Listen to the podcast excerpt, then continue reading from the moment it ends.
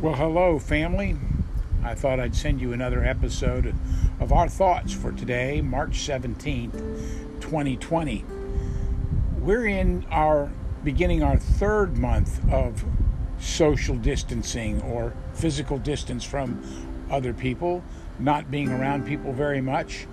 And I'm going to tell you what we have learned through the first two months is helping us in now, this time as we enter our third month.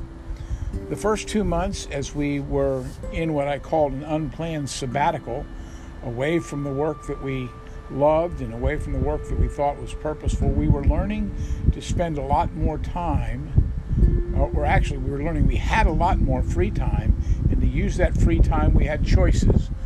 We could choose to just sit around and watch TV, or we could do as it says in James chapter 4, verse 8 draw near to God and he will draw near to you.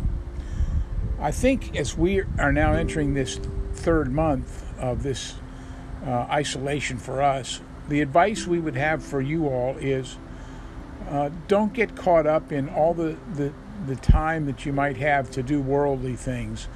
Let God use this time to draw you near to Him.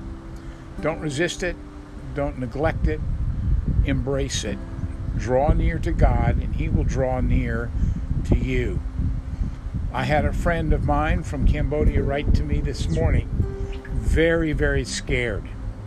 He's in a village north of Phnom Penh called Kampong Chhnang, and he and his wife have moved there.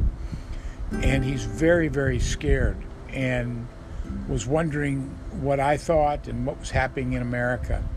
And I used this verse with, with him we call him Tess. And Tess was wondering what should he do? And I said, draw near to God. Spend time in your Bible.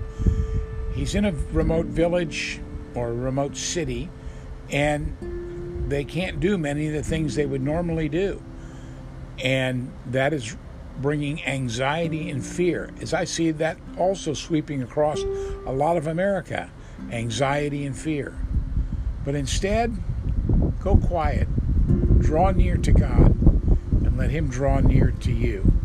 We love you all very much and hope that you are having a good day.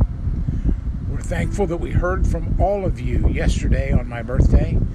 Uh, that was a draw near to God moment for us to hear you and see what you're all doing. We're thankful to know that Noah is now in Springfield, Missouri.